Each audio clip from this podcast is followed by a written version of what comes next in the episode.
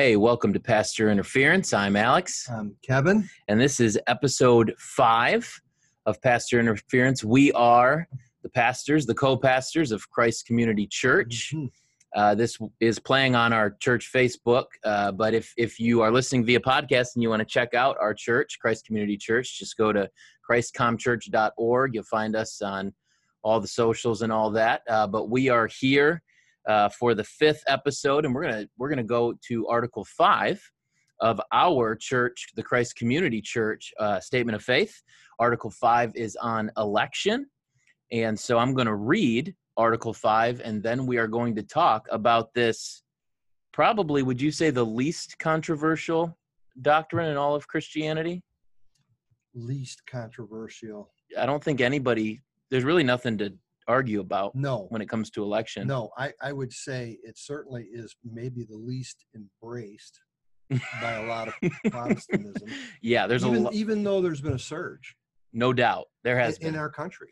Yeah. And and obviously uh, I would say and we'll get into this more but yeah, historically it's not that controversial but in Right. America or the west in the last 100 200 years it wasn't always like that, but you're right. but it is now. 100 years. Yeah, it is yeah. controversial. So but we are reformed and our confession of faith is reformed and so we're going to talk about uh, even before we read it, let me show you this. If you're looking for some good reading on this topic, this is some good radio right here.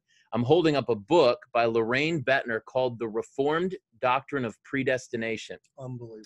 This is Kev's copy, so it's a little uh, more classic. Uh, there's I've got a newer copy in my office, but just just look it up if you want some some good thick uh, biblical steak right here. Is Absolutely. is there anything you want to? Say? Because you've read this yes. before long long ago. Yeah. So anything you want to say about Yeah. that? um, uh, Loraine Boettner is is listen. This will take you through. Um, he handles questions well. I mean, this is such a as as Pastor Alex just mentioned, such a thorough job, and deals with objections. And uh, You've recommended it to men at our church. Absolutely. Yeah. There- there's quite a few guys have have gone through it. Um, We have men on the elder board that embraced Reformed soteriology. Yes. Much much of much of what took place on that be, on, on the, our wonderful Wednesday night men's Yeah, studies. yeah. And just honestly turning loose the scripture, let it say what it said without even trying to uh, do much more than just ask guys to wrestle with the text, to think about it, and and really honestly, um, if people are trying to think things through reasonably, it only makes sense. Mm. Uh, just just like when we were talking today, I think the gospel, God certainly made the gospel in simplicity enough to understand where uh, children receive it by faith. I was I was younger Amen. Uh, and children younger than I was. But having said that, to really see the beauty Mm. of the gospel and the fullness of how God works in salvation, election is a huge component and and really drips in my mind off the pages of scripture like molasses. Amen. And for those of you that may not know what molasses is, that's a southern it's a nice, thick, unbelievably sweet. Mm. It you- drips. yeah. Did you guys ever eat sorghum when you went down south? sorghum and molasses. Yeah. I'm, I'm talking now. I, I'll tell you this because I didn't have a sweet tooth. It grossed me out. but my family, brother and sister, Keith and Karen, and my family, and all my family, that's they ate it on biscuits all the time. yeah. Sorghum and molasses. When we lived in rural Kentucky, there was a guy in one of the churches who made or produced or whatever sorghum, Yeah. and uh, got us turned he on should to it. know what election is then. Yeah, he. I don't think he does, but he should. he definitely should. And so, like you said, the, the this is what the Bible says. We, of course, as uh, good good Protestant Christians, good Reformed Protestant Christians, believe in sola scriptura. That Scripture alone is our authority. We're we're going to have our five lay elders preach through the five solas of the Reformation in the month of August. Check that out. Uh, Good stuff. very good. But we are also confessional Christians. Um, and so we believe that confessions, uh, creeds, catechisms are a lot like the moon. They don't produce their own light, but they reflect the light as the of the scriptures. And in so much as they reflect the scriptures light, they are a light to us to help us understand, um, help us understand what the Bible's saying, and to use vocabulary that that men for centuries have labored over. Yeah. And so we're not we as a church, we don't want to be the people who who don't have a confession of faith and don't consider all of the traditions. We don't only look at Baptist or Presbyterian confessions. We want to consider all good Christian confessions where they show us Jesus from Absolutely. different perspectives and different times. And so we're going to read now from ours, which is the 1859 Abstract of Principles. Real quick, Alex, as you do that, for people who are listening to this that may not have have wandered like and, and thought about the creeds and confessions, when we say good men, mm. we're not talking about just academic men. Right. We're talking about people pastors, uh, uh, which should be theologians and right. obviously doctrinal teachers, that have faithfully loved the Word of God and God Himself and wrestle with what the Bible actually says, and then have profound discussions to eventually put things in written form. Yeah. And they are wonderful helps. They've been a blessing to my life. They've been help build my life. I um you know, I've, I've even heard one Reformed pastor said if he had his Westminster Confession of Faith along with his Bible, he wouldn't necessarily need anything else. Mm. And and I don't know that, that that's not all that we would want, but man, yeah. The point is your life can get built on it as it's built ours. And what those men have done for the church universal, the elders of our church are charged to do for this body mm-hmm. to preserve the faith and protect the sheep. And so we want to interact with uh, Luther and Calvin and Augustine and all of these faithful brothers. We say again, not good like they never sinned, right? But Jesus is the only one who never sinned. But these are men who, like you just said, gave their lives to studying, exegeting, explaining the Bible to God's people. Yeah, men, yeah. yeah, absolutely. Amen. So, Article Five of our conf- the Christ Community Church Confession of Faith is on election. This is what it says: Election is God's eternal choice of some persons unto everlasting life, not because of foreseen merit in them, but of his mere mercy in Christ, in consequence of which choice they are called, justified, and glorified. Amen. That's a nice little succinct definition of election that begins so let's let's just kind of move through it and then we'll talk more personally about how we've come to understand it but sure. election is god's eternal choice so that's where we start that we're saying in eternity past before he created anything before the genesis 1 1 chronology okay because because we learn about election all over the bible like you said molasses sorghum heavy thick stuff before that happened in time the father uh, elected, and and then we've we talked about this before with the Trinitarian covenant, the eternal covenant. He elected um, he elected some persons into everlasting life before he even created them. What what comfort do you derive from that? That before there was a world, that God saw you, loved you, and chose you to everlasting yeah, life. Well, you know, the, the, greatest comfort is is that God is the author of my salvation. Mm and I, I, I, do think it's the greatest comfort because it's from that as as we learn it you know through what the word of god teaches and through the confessions that um you you derive your sense of security and assurance. And that you can rest in the fact that you are eternally secure. Now a great deal of christians understand that they're eternally secure but they don't understand how it works and I don't, I, I this is just, again, uh, would be an opinion of mine. I don't think until you understand how it works, though we may not fully comprehend the aspects of it because we're not God, but certainly from what it's plainly stated, then you really, you're it, the beauty mm. of your salvation, the depth of your salvation. And, you know, uh, like you said, Pastor Alex, we're going to get into you know some of the details to this, but for me, I think there's always two things like when people begin to wrestle with it and you know they'll wrestle with it in, in in varied degrees some are curious some had never heard it before just Right. as we were at one point Right. and i think what's undervalued in the truth of election are two things people underestimate the holiness of god Mm. And they also underestimate the sinfulness of of humanity which would include their own sin. I think of those two things are what help fight against. We don't see ourselves as in i know i didn't as as in deep a sinner until i studied this truth until in deep as a sinner and i don't see the high nature of how of how god is and and that's derives from his holiness god is without sin and um i think those are two key things that eventually as you get into this uh not that we're going to get into all of that tonight um, because we'll get into it in the future Right. I think those are two things that are really under evaluated, and and and and you know people fail to wrestle with that in a, in a healthy way. Too often times when we think about sin, um, I think people are thinking about other people's sin. Hmm. You know, there there's a there's a natural what we're really naturally born to is to be self righteous. Right. Uh, a- and I think if we're all honest, we're given to self righteousness.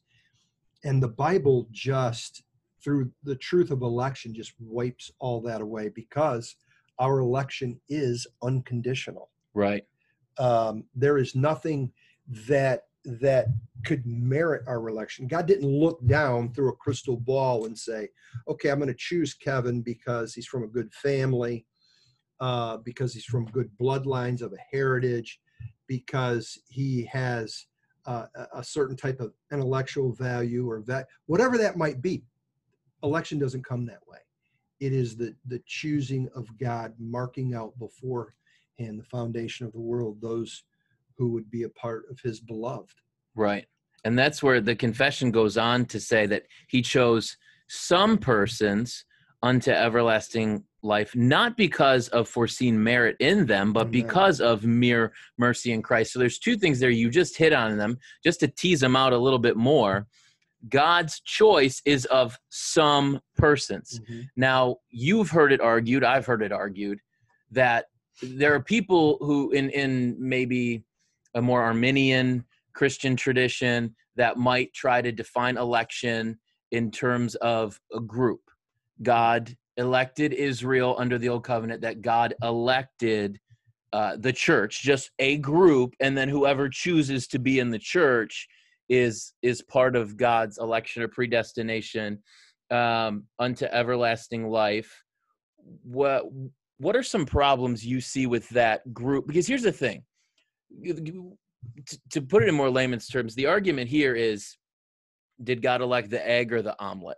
Right. Right. And and either way you go, an omelet's made up of eggs, and so the church is going to be a specific group of people Mhm. um, and and unless you want to get into open theism like you talked about before or you want to get into universalism at some point there has to be a defined group um, i think of i mean even when we take the eucharist every week we do it in a very reformed way. At the last supper jesus said this is the blood of the new covenant which is poured out for the many. He didn't say for all he said for the many. That's the, the greek adjective polloi for for much for many it's not the whole. Right. it's a part of the group. And so and so like i said unless we want to entertain open theism universalism or something else we've got to talk specifics. Right. Right. I, well, a couple things that, that come to mind. And again, I go back to where I come in to believing it. I probably so first tell the story honestly came to a um, um, a genuine look into it when I was probably about 24, 25, maybe 26, somewhere in there. It was the study through the book of Ephesians. mid 80s Exactly. you were teaching ephesians 20, 84, 85, whatever it was. Uh, uh, certainly not, uh, uh, not even knowing much about Reformed theology. I knew there was a Reformation. I didn't know what it was all about uh, from my background. Having said that, part of part of besides varied passages, some which we'll look at tonight, or I would I would ask an individual to do this: look in the Bible, look at the personal experience of the Bible, and you will find that God is always choosing them. Mm. And then as I begin to study specific passages, uh, 2 Peter 1, Ephesians 1, Romans 9, and that thing, I found that their experience was honestly mine. It, it married. And so the the belief of election probably came to me a little bit easier than for some. Mm. I just didn't know how it all worked out. And when I say how it all worked out, um, I'm talking about the you know the five answers to uh, Arminian doctrine, really, which Right. which make up what's called the tulip. Yeah. Um, the Canons of Dort. Yeah. the first time it- that was it- written out. So part of that, part of that uh, uh, uh, history that I had to to come to learning it was to begin to even look at individuals in Scripture, how God had chosen them, and um, uh, you know those are used in varied ways to say, well, he chose them to be a prophet, he chose them to be a disciple. Well, really, all of those works are basically simultaneous to their coming to faith in Yahweh or faith in Jesus Right. and and i found that to be true for me because god was melting a callous cold heart toward him Mm. trying to run inside the church so I, I mean i begin to identify that quick man this is true.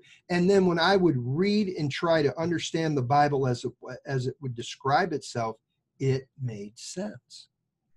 And man it, it began to enrich me. Mm.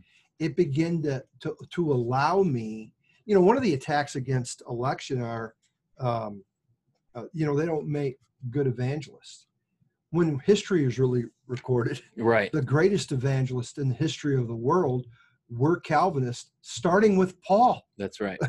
because paul it's really pauline doctrine it's not pauline doctrine it's more that paul develops it Yeah. uh, certainly yeah so w- y- part of you coming into reformed soteriology because we're we're reformed in other areas but we're talking specifically about that right. was when you were teaching through ephesians this is one of the places where paul is is really spelling things out. There's other places i mean even in in romans uh those, those whom he called he justified. Right. that's part of the end of this paragraph but why don't you that's yeah why don't you read from ephesians 1 and and and we'll talk about because this is one of the places where it's very clear and then you can kind of talk about how you wrestled with it yeah to teach it and then then we can move it was from a there. young marriage class um, uh, i randomly chose ephesians i say randomly uh, tongue-in-cheek Really, it was Providentially. the providence Yeah. of god that Yeah. we looked at last week no doubt and I begin to get into past the greeting in chapter one, and I I begin to think, you know, I've never really understood the book of Ephesians. That's one reason why I chose the book. Mm, Never had really walked through the book, or whatever I'd heard from the book. Much, much came from four, five, and six. right Here's another thing, little tidbit. Whenever you're studying Paul's epistles, if you Paul goes through a consistent form when he teach he teaches doctrine first and then he teaches how that doctrine is fleshed out in life Yep. and and so and 1 3 through 14 which i come to learn was a prayer by the apostle paul and i'm just going to read it Yeah. real quick and then we can, can you know continue to discuss this but this was a seminal moment for me Mm. to really change and god opened his word more through the spirit is was teaching me um, about the truth of election it says verse 3 through 14 says blessed be the god and father of our lord jesus christ who has blessed us in christ with every spiritual blessing in the heavenly places even as he chose us in him before the foundation of the world that we should be holy and blameless before him in love he predestined us for adoption as sons through jesus christ according to the purpose of his will to the praise of his glorious grace with which he has blessed us in the beloved. In him we have redemption through his blood, the forgiveness of our trespasses, according to the riches of his grace, which he lavished upon us in all wisdom and insight, making known to us the mystery of his will according to his purpose, which he set forth in Christ as a plan for the fullness of time to unite all things in him, things in heaven and things on the earth, In him we have obtained an inheritance, having been predestined according to the purpose of him who works all things according to the counsel of his will, so that we who were the first to hope in Christ might be to the praise of his glory. In him you also, when you heard the word of the truth, the gospel of your salvation, and believed in him, were sealed with the promise of the Holy Spirit, who is the guarantee of our inheritance until we acquire the possession of it to the praise of his glory. And before we get into the discussion of this, one of the beautiful things that I've always thought is a part of that, you know, the Trinity, which we've talked about, works together in perfect love and unity. They did in creation, they did in salvation and eternity past, and they continue to function that way upon the earth. Man, this prayer by the apostle starts with the Father, talks how it's worked through the person of Christ, and who who uh, secures it in the Holy Spirit. Of course, the Holy Spirit brings it in regeneration. The beauty of the Trinity. Yeah. The power of the Trinity. Man, you are kept. Those of you that have trust in Christ, we that have trust in Christ, by our powerful God, uh, because He chose us uh, not of any condition of our life, simply because He set His love on us. Yeah uh, as it says there, in love he predestined us, marked us out beforehand. And I don't know, it, you know, it, it's it's always been a beautiful, um, loving. It, I'll tell you this: I, I personally would not be a part of a church that didn't believe election. Yeah. And here's the reason why. I've witnessed too many Christians who didn't believe in election that saw their lives disjointed, mm. saw things happen against them, and, or that things were happening to them to where uh, they, you know, they used victimhood. It's mm. a kind of kind of a victimhood. Yeah. And yet now I think it's very securing no matter what comes into our way, whether it's whether it's prosperous, kind of in marital vows, or things that are adverse. Yeah. We know that the one who loves us has secured us to the end. Yeah. Man. Jeez, that's uh, good. Does it get any better? I, I, I honestly can't think of anything no. that got any better. Two things that scream out to me in that passage you just read, which by the way in Greek is one sentence. Mm-hmm. Like you said, it's a prayer. But so it's one thought. Don't yeah. don't don't let verses trip you up. Paul wanted you to think this is all one idea. Uh, is number one the Trinitarian language that you mentioned, which is, I mean, go back and if you haven't listened to the episode on the Trinity, we if we don't believe and hold to and cling to dear the Trinity, we are not Christian. Mm. It's a non-negotiable. Two God is. The second thing is all of the pronouns, like you you read, he chose us. He predestined us. Uh, he says he's, he goes on to say you. That's the you plural. You guys, y'all, as they would say down south. He's writing to a church, uh, to that specifically that church, and he's including himself. He's saying mm. us that God's election is of some persons unto everlasting life it's all of his people all those who place their faith in jesus most ultimate i wouldn't fully agree with with every uh, implication of this but i think it can be a helpful hmm. exercise mm. karl barth talked about election most foundationally as god electing jesus mm. and that we are all in christ that those who are elect are those who are in christ and so when when you believe when you repent, believe, have faith in Jesus alone, Christ alone, solus Christus. Amen. That's that's those who are that's those who are elect. So, in a practical way, let me just give you a quick example of that. Think about the Apostle Paul. Mm. Okay, the Apostle Paul literally killed Christians for a living, did it passionately as zeal to the Lord. That's what he thought. So you're trying to tell me, people try to tell me, that he just stopped thought he would make the right decision to choose to follow Jesus. It doesn't even it doesn't even match up with the emotion. No. He went through a dramatic experience. Why? Because God chose him before the foundation of the world and then used uh, Paul to evangelize the world. And and again, as we as we both know, so many of the rich passages, certainly the Bible teaches election, uh, uh, period. But a lot of the in depth as as it pertains to the person of Christ, the work of this Christ, and how the Holy Spirit works comes to us through Paul's epistles. Yeah.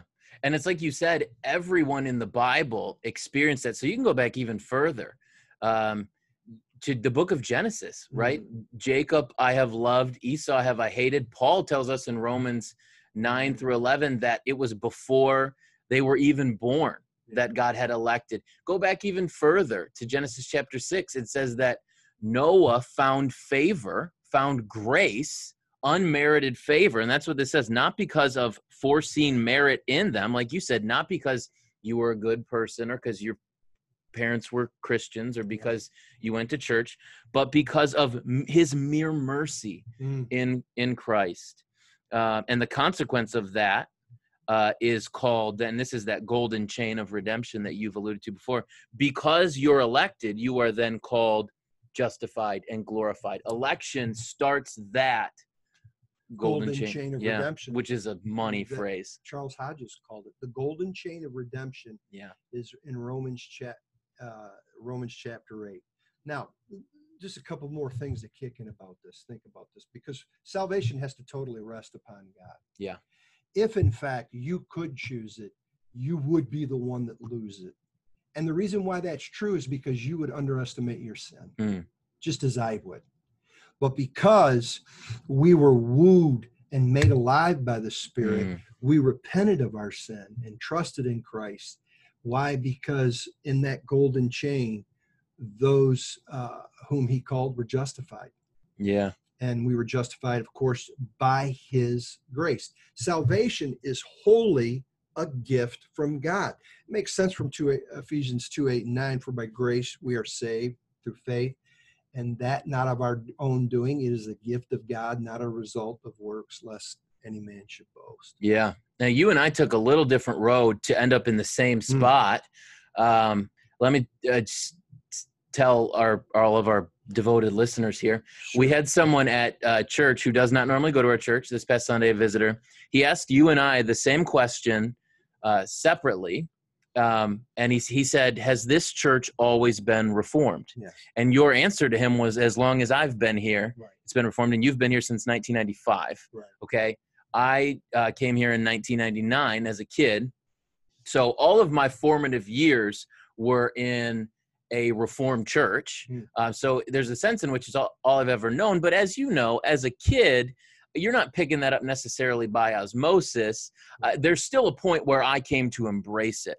And I remember very vividly um, when when I was deciding to go to Bible college at hmm. Boyce. Um, through conversations um, with my dad and you and, and other leaders and pastors, uh, well, I, re- I remember thinking, okay, I'm going to go to Bible college.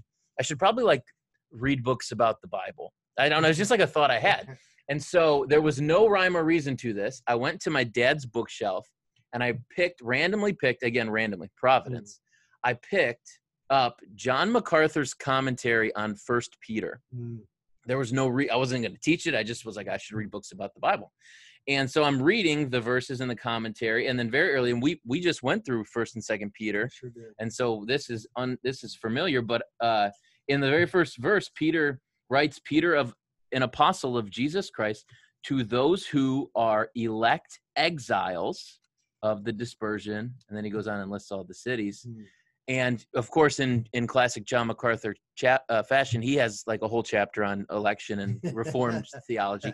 And so yeah. I begin like, it wasn't offensive to me at all. I'm like you, I had like, this makes sense. I hmm. would not choose God. I know my wickedness, my heart. But I began asking questions of my dad, of you, of other men that I trusted in the church. And that's where I begin to embrace reform theology. One that I was preaching I was sitting under and stuff, right. but hadn't taken ownership of. And for me, it was almost like a second conversion experience. The Bible made sense Amen. in a way that it didn't before and has ever since then. And I'm like you, I would not want to ever be a part of a church that didn't embrace election no. because there's too much you're going to miss. You get the Bible wrong. Yeah. You get the Bible all wrong. And and election uh, uh, coming into the doctrines of grace, which elections included, obviously in that. The the three richest experiences of my life were obviously my salvation, and the other two are centered on my salvation, were the doctrines of grace, beginning with election, and then Christ centered preaching. God like took the veils off the Bible and opened them up to me in a more fuller way. And what I mean by Christ centered preaching is that all of the Bible is about Jesus. Mm. It, it is a redemptive book from beginning to end. It, it goes to the beginning of creation and why redemption was necessary, how man uh, fell through two literal historical uh, uh, individuals, Adam and Eve, right. and takes us through the story of redemption all the way to the age to come when Jesus will return and all of his elect from all time will will be with him forever. Right. And and Christ-centered preach and um, same story as you. That opened my eyes to the Bible too. And we do that. We practice that here. Mhm. Christ-centered preaching only makes sense when you embrace a reformed, a Pauline, a biblical understanding of election because Absolutely. how can Genesis through Malachi and Genesis through Revelation be about Jesus unless the Father and the Son had made a covenant before the world even began Mm. that the gospel would be the point of history, that Jesus um, in the new creation with all of his chosen ones would be the goal when that's the beginning place, right? When that happened before the Bible, then you can read and understand the Bible with Jesus as the center moving through. And so, like you said, all three are tied together. Uh, and for me, the, the Bible doesn't make sense otherwise. Pastor Alex, I mean, you, you just expressed what really I, I truly believe that's verse 9 and 10 of Ephesians 1. He made known to us the mystery of this, his will, God's Mm. will, according to his purpose, which he set forth in Christ. All of the the work of Christ and the person of Christ as a plan for the fullness of time. Please listen to these words. They're not just thrown in there. To unite all things in him, Mm, all the people under the old covenant mm, it's one people of God. Things in heaven, people who have died and gone on before us, and the and, and the individuals of things on the earth. It's all set forth, found in the elective grace and the person and the work of Christ. Christ is the mystery of this great plan uh, that I think it's Acts two twenty three.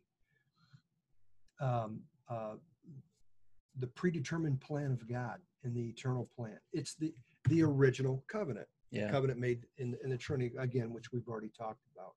Wow, to me, I could I could talk about this all day. Yeah. Um, it's enjoyable to talk. I think it's enriching. I think it builds people's life. I've I've witnessed it build people's lives. It's built my own family's life. I know it's built Pastor Alex's family life and our extended uh, families, the lives of people at Christ Community Church. Yeah. And we would just encourage you. This is something I do that, that I've just straight up stolen from Kev. If you're if you're a believer who has not embraced this and understood this, listen, we still love you. Um, you you can be wrong. It's it's okay. But we would just encourage you.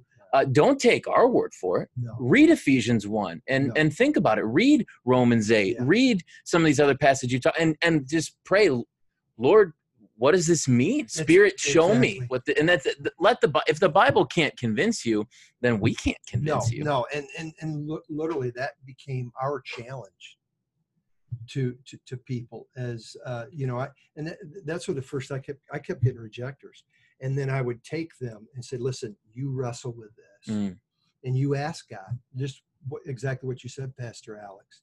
God, teach me your truth. Uh, that's if the Word of God can't teach them, we we can- certainly can't teach them. no, No man can teach you. no, um, I mean, we've witnessed.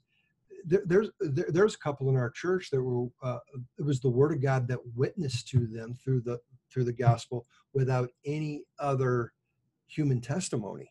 Janie and Bill. yeah, Janie Janie on her own in France received Christ. Went home, told her told her husband, who now is with Jesus. Mm. Bill yeah, Bill began to read the Bible on his own and came to the same convinced truth. yeah.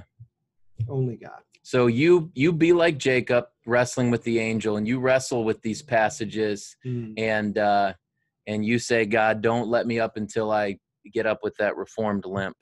So, Yeah. anything else about election? I mean, I- I'm like you. I could talk about this all day. We really could. I mean, we could take, we could have took 20 aspects and gone through it each week through, through the 20 articles. Um, I think that's enough to whet people's appetite. Yeah. And and listen, this is what this is one of the things that's kind of a bummer for Pastor Alex and I because we interact with men. There's been 15 to near 25 men in our, in, in this office, Mm. and and going over the conf- confessions and creeds and opening a Bible and having fruitful, uh, God-centered discussion. You know, it's it's one of the most joyful things that we that we've ever done, Mm. and and can, will continue to do Yeah. um, it's it's just a beautiful truth. Yeah. Yeah. L- Loraine Boettner's good. I will just throw this out there too. If you want a little more bite size, RC Sproul has a little one called What is Reformed Theology? That is, that is, uh, oh man, it's good. We've had guys in our church read that What's the other one he put out? as well. R.C. Sproul.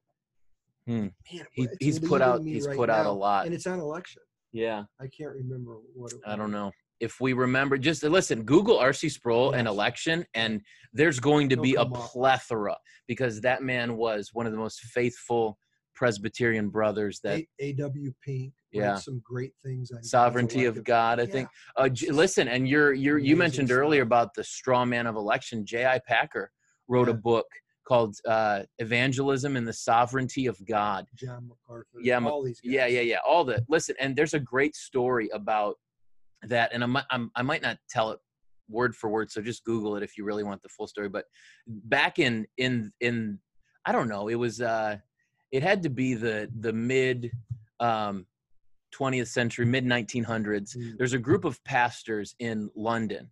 Head Martyn Lloyd-Jones was kind of like the head of it, and Dick Lucas is one of them. J.I. Packer was a young man at that time. You know, he just died in his 90s, and uh, this this straw man charge was coming up by by um, free will uh, preachers in London, where they're saying Calvinists don't believe in evangelism, and and so they're having this ministers meeting, and Martyn Lloyd-Jones says, "We we really need we need a good reformed."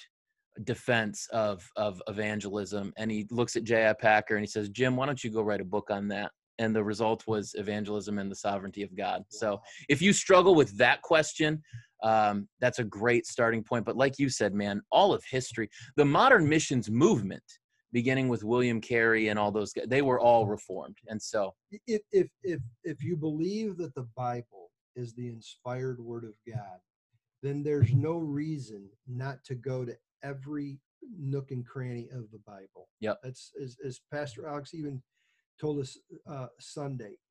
God wrote the Bible in books. The 66 book are one book, and they are telling the story of redemption. It is rich with this truth, and letting the Bible say what it says. Uh, and I, and I promise you this: if you're in a doubting situation right now by listening to us through this, I guarantee you through your studies, it'll change your life. Mm. It changed mine. Yep. It really did. And uh, I trust you'll do it. I trust you'll do it.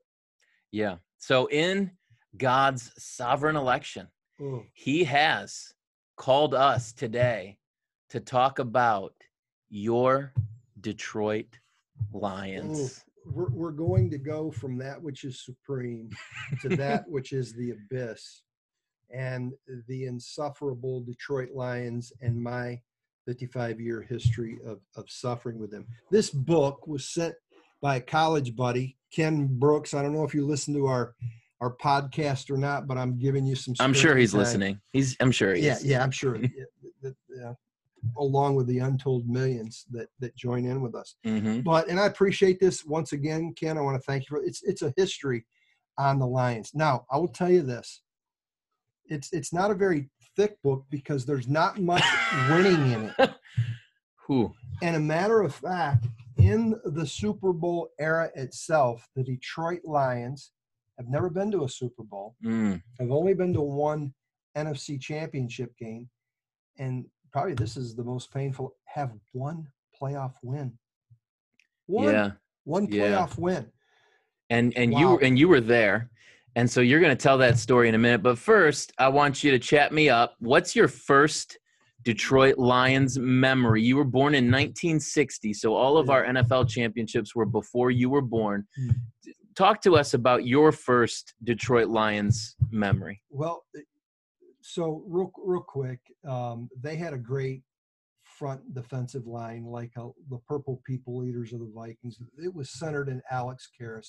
We had a great defense, um, and so it really runs to 1970 because I think that was the greatest Lions team in my life, still to this day.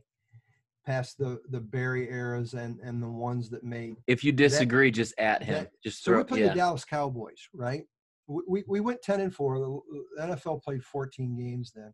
We should have been eleven and three. For those of you that remember, Tom Dempsey, half-footed Tom Dempsey, had half a foot, and he kicked a sixty-three yard yard field goal. I should have known then ten that we were cursed forever Yeah. but and I was devastated. We should have been 11-3. It would have given us the I believe the number one seed. But anyway, we played the Dallas Cowboys in that playoff game. There were far less teams that made the playoffs then.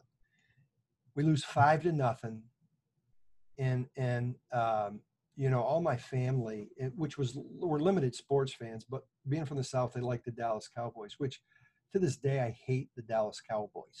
Okay, so um, So it was a safety and a field goal. yeah, a safety and a field goal, and and we had Greg Landry at the quarterback, and he couldn't throw the ball Mm. worth beans, and so we put in Bill Munson. The Lions take the ball 75 yards and throw a pick in the end zone with a minute and a half to go. We were, I was so filled with anticipation, and then devastated. That was really the first devastating Lions event, which would become many events Yeah. after that.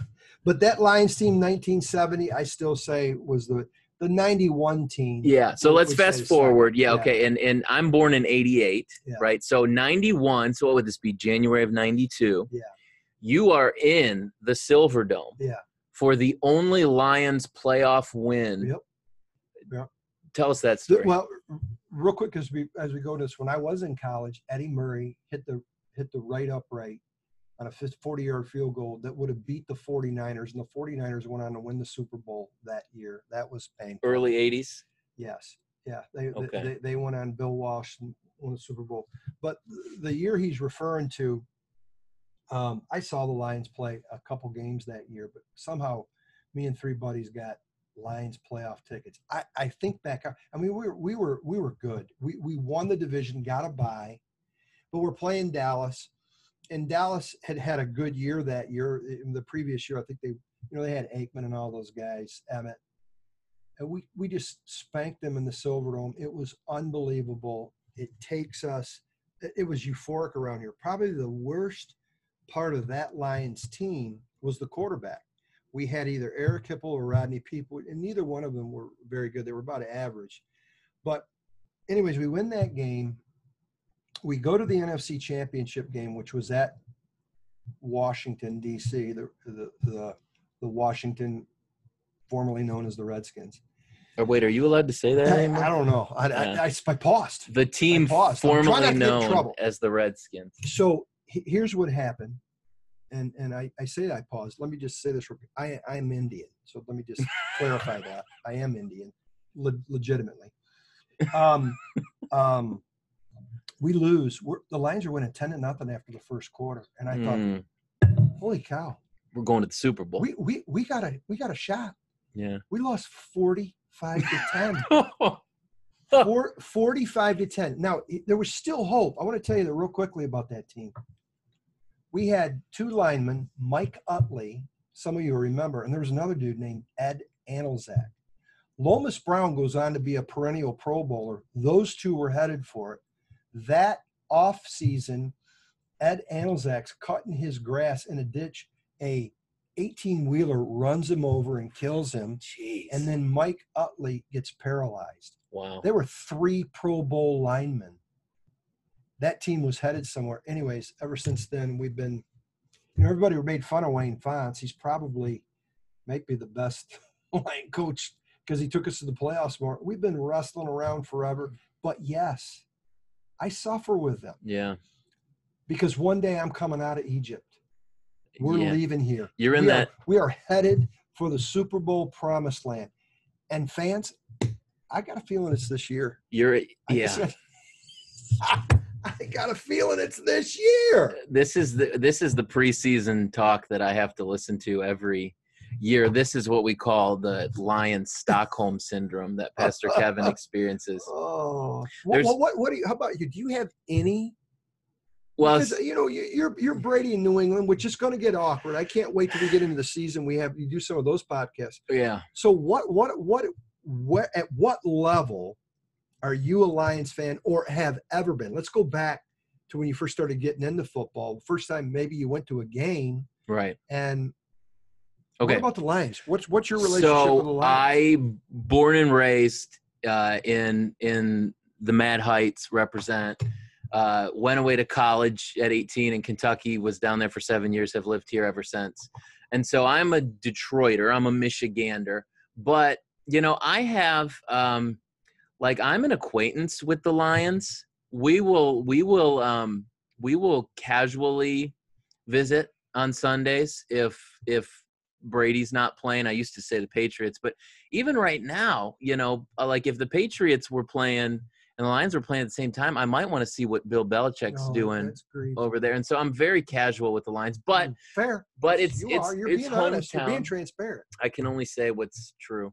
And so, uh, but uh, here's my thing. So I'm born in '88, right? Barry retires in '98. Mm, So my childhood. I wasn't, you know, we weren't watching every Lions game or anything, but I obviously this was it was Barry Sanders. Everybody in the in America knew Barry Sanders, and so I knew Barry and and and we, you know, Lions on Thanksgiving and all that kind of stuff. Okay, so I never went to a game at the Silver Dome. My probably one of my biggest childhood memories of the Silver Dome. There was an episode. I don't. I don't know if you'll remember this or not. If you saw this, you remember the old Tim Allen show, Yeah, Tool Time, that he did. Okay, so he was. It was. He's from Detroit. It was Yeah. set in Detroit. reps. Yeah, he reps the D. And so there was an episode where he went to a Thanksgiving Lions game, Yeah. and uh, and he he he was goofing around and, he shut the power off in the Silver Dome. So I, I remember that episode. Tim Allen. But uh, we did do um, the marching band state championships, which Oh, are yeah. now at Ford Field. Cool. We used to be at the Silver Dome, so we'd get to go in the Lions locker room and go on the field, and so that was now, man, Alex drummed that. that was I did. I played some about that? drums on uh, on the Lions field. Uh, my now let's talk about my adulthood because that's where I mean, like I said, I'll, if the Lions are playing, I'll root for them, uh, and especially when I'm with a group of guys, I'll I'll root for them. Um, let me talk about playoff games, and then let me talk about games I've gone to. So playoff, we, there's been three playoff games in Mm. my adult Step. adult fandom with Matt Stafford, right? The first one, I was in Kentucky. Uh, we went down to New Orleans. The Saints demolished us. You'll remember Yeah. that, of course. It was, it- we didn't have a chance. The last one, of course, was a couple years ago. Watched it at your house with a group of guys when Seattle demolished Yeah. us in Seattle. Okay, so the only hope we've had in the Matt Stafford era was the Dallas game. Yeah. We They had a played good defense. at Dallas. Good Ndamukong Suh. I think they were uh, number one rated defense. Yeah, we had Suh. We had we had uh, Fa- Fairley. Farley, Yeah, what? Uh, yeah, we Yeah. we had a we had a we had the good defense. We had Stafford. We had Calvin Johnson, um, and we lost Mm. that Dallas game, and it wasn't a blowout. I mean, we could have won that game, and so I that's the most hype it's been in real Yeah, time. Can't imagine if we would have won a Super Bowl what the town would look like. The only time it's ever that hype is during the draft, you know, Yeah. around here. And so those are the playoff experiences that I've Mhm. had as a Detroiter. But let me, That was a brief segment. yeah, Your playoff. there wasn't a lot to that was a say. brief wasn't a lot to say there. Uh, in terms of Lions games, I've gone to several preseason games. Went to one against the Patriots when remember they had Tim Tebow for a cup of coffee Yeah. in the preseason, and so I uh, I I saw Tim Tebow play for the Patriots. Uh, uh, I think the Lions won that game, but it was preseason. Um, I have I went to the Patriots game a couple years ago when the Lions beat us, and the Patriots went on to win the Super Bowl against the Rams. Here we go. So the Lions were happy about that win. Uh, I don't I don't know if they won eight games that year, but they beat They beat the Patriots at Ford Field. I saw. Sometimes we didn't win eight games in five years. we are, Total. we are not the only team who's gone 0 and 16. Luckily, the Browns have joined us in that. But we were first. We were first. Um, I I saw Peyton and the Broncos the year they won the Super Bowl. They beat the Lions on a Sunday night game, and my the the the craziest memory. Uh, you were telling me earlier about the Redskins game you were at in the field goal. I was at the Thursday night game when we led the Packers for the whole all of regulation. There was not one Oh, wow. Second in regulation that the Packers had the lead. Andrew and I were sitting in the opposite end zone with zeros on the clock. Uh, the Lions had gotten a flag on the last play, so Rodgers got one more play, and he threw a hail mary to the end zone. What was it? Sixty yards? Six. I mean, it was far uh, into the opposite end zone. The other, he had a tight end named Rodgers, caught the ball in the opposite end zone. Place erupted. The Packers won the game without leading for a single second in Oh. regulation. And That's us. that was a Detroit us. experience. That was a genuine. Now, real quick, before I was born, when before the Super Bowl era, I was born in 1960. The the NFC, uh, they had the NFL championships. The Yeah. Lions do have four championships, but the problem is you can't, uh, you know, can't talk about them because I wasn't alive. Yeah. The last came in back to back 57, 58. But you know, here we are, Yeah. and uh, So let, let me ask you this question. Be, you know, uh, let's say hypothetically that the Fords are listening, and they probably are. Fords, I know you're listening to us out there. What recommendations do you have for us going forward? How can the Detroit Lions get to the promised land? That what what what do they need to do starting now today? You know, it's not the fan base because the fan base is amazing. We've stuck with them. We've got a we have an amazing fan base. This is a great sports town. Um, this is a critical year. Otherwise, we're gonna it's gonna get. I'll be honest. Everybody thinks they're gonna blow it up. I don't. I don't think the Fords because there's three years left on uh, Patricia's contract and on the G, who's the GM? It's the other guy from New England. Yeah, the other guy from New whatever his name is. Yeah. He's got three years. Well, with two years left, that's four years plus give a new GM. They're not going to pay that. So they're going to act like, well, they've done enough. We're going to go seven and nine, maybe. and they're going to act like, well, yeah, we were threatening to make the playoffs Yeah. because they've added a playoff team this year, a seventh in each side. Right. Um, if they blow it up, uh, you know, it's it's man. I I wish I had an answer to your question, and the, truth is right now because you got to deal with the reality of where they're at. No doubt. Do you want Right Matt now. Stafford at QB one? you know, I, I I like Stafford. I think Stafford's a great quarterback. I you know probably not as great as a lot of people say. I think definitely can win a Super Bowl with Matt Stafford. We were right there, and then Suh blew dodge. He got out of here because he was the cornerstone piece as a D tackle of that defense. He demanded double and triple teams, which made that defense better. Um, you know, I had I had it's crazy. I I've been excited for all of their coaching hires. I had a lot of anticipate. Quinn, Brady Quinn's the GM. Yeah. This, you know, this whole New England regime I bet in. And so, you know, guys, I'm 60. Hey, Lions, I am 60. Uh, Show some I want to be coherent and be able to enjoy it with other people. Get to a Super Bowl and yes, win one. One, just one. And the you know the the thing about all the I you know kidding around obviously, but in all seriousness aside, you think of the three major sports because again we have to discount hockey. We have to discount hockey's not a, really a major. Is it tech? Is hockey technically considered a I think sport? it's secondary. I would put it in there with soccer. But anyway, baseball, basketball, and football. In basketball and in in in baseball, there's really only a handful of teams. There's more parity that comes from football, and I really think that's why it's amazing what New England did. It seriously is a that may have been the greatest dynasty of any sport dynasty. Um, I, I, believe that it- So There's no question it's the greatest right? dynasty. Teams flip a lot. There's Right. been a lot of teams that have gone last to first. You know, we got to hit it right. I, I think coaching matters. I think you know it, it, in, in football, and obviously Belichick's a genius, uh, along with having the greatest quarterback. So, so back to the, I- I think the Lions could do it. I know that sounds stupid. I have I get ragged on this so bad, but I, I'm not. You know, it's it's very uh, minuscule the difference between teams in the NFL. We're not talking about college football where Bama will blow out everybody, or Clemson and and whatnot.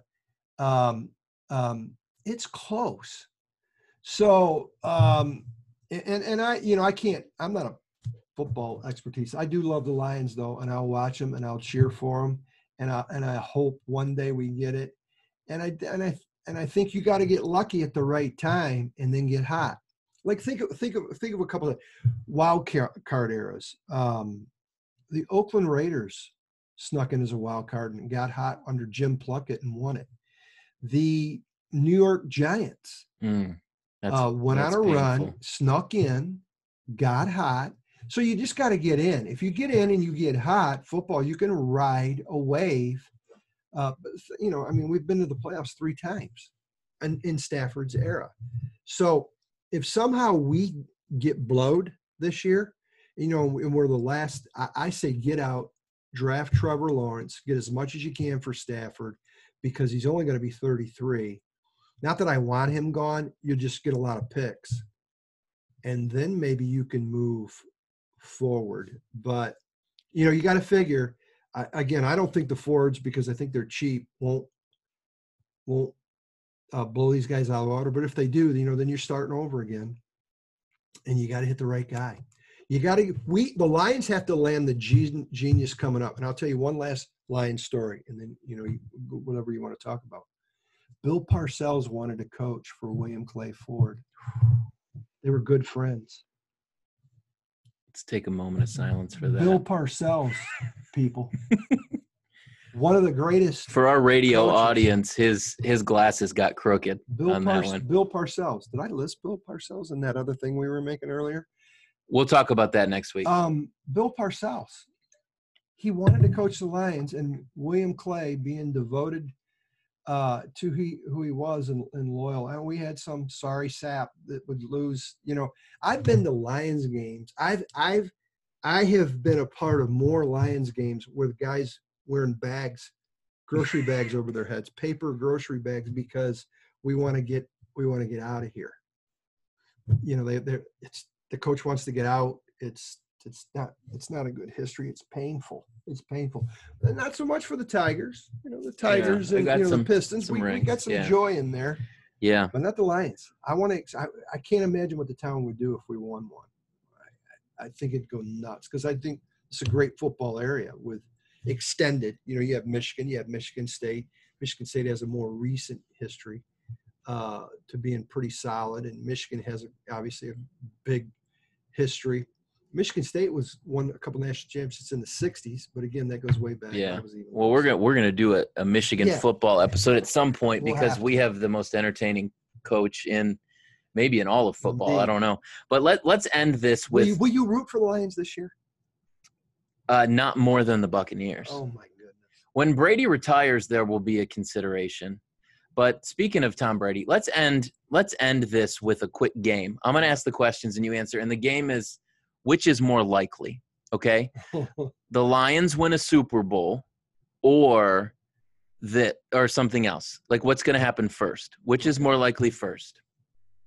The Lions win a Super Bowl, or Tom Brady gets a seventh ring. wow, Brady. Brady will get a seventh ring. He Oh. will. He'll get. He'll get one before. He will. I'm not going to doubt the guy. He's lasted longer than. Yeah, I, I, and- I'm, I feel like I should put my hand on my heart. Dude, I got a feeling Brady might play till he's 50. pledge allegiance. Okay, I'll agree with you on that one. Um, second, second question: Which is more likely? First, the Lions win a Super Bowl, or one of the other Detroit teams, Red Wings, Pistons, or Tigers, win a World Championship? I would tell you right now, I think the Lions are the closest. the second closest would be the Tigers. The Tigers have something developing at double A. Now, they're featuring guys at double A. It's not have to do with the pitching. Some of those position players aren't as good as they say. That's the problem. That's why getting Torkelson was good. I think Riley Greene's unbelievable. We need a number one pick again and get another standout hitter. Because once they get up there, then you're going to add add pieces. But the problem is, you know, there, it takes so many systems to get there. I still say the Lions are the closest. That kind of tells you something the state of Detroit sports right now. Ooh. Okay, third one. Which is more likely to happen first? The Lions win a Super Bowl or Jim Harbaugh and Michigan beat Ohio State? Ooh. Ooh. Jim Harbaugh and Michigan. Yeah, I'm going to say it'll be. Now, if you said national championship, I might say something different, but I think they'll beat Ohio State. Harbaugh's too. Uh, Harbaugh's legitimately good coach. He's he his reps taking a hit. We'll get into that some other time. Mhm. But you know, just to beat Ohio State, uh, and, and Ohio State, you know, they say the current guy there, Day, is going to graduate to the NFL. Ohio State's always been great. They'll get a great coach. Uh, they're driven down there. Michigan kind of acts like they're not driven. They're driven to beat them. They just can't get it done. But I would say Harbaugh will beat Ohio State before before before uh, the Lions win a Super Bowl, and that could be this year. It could be. I Mm. mean, they're due. They're zero and five. Talk about depressing They're on topics. Talk about okay. Last one. Yeah. You ready? Which is more likely to happen first? The Lions win the Super Bowl, or Mike Shampoo shaves his beard, Oh, clean shaven, baby bottom smooth. yeah. Uh, the Lions will win a Super Bowl before that happens because You heard it here first, folks. yes, You heard it here. Mike Mike had that beard in third grade. Yeah, He was born with with full stubble everywhere. no doubt. I I'm a little worried now that people are gonna discount what we said about election because of some of the crazy things you've said about the Lions today. Um, well, we had to go from the serious to the. I mean, it's the Lions. What, what do you call them? hmm, what do you call It's them? pain, painful. painful. Somebody better throw a flag. Well, and this has never been more fitting, folks, because our Detroit Lions will draw some flags, and there is a, there is a flag on the play, All right. and it is indeed pastor interference. So until next time.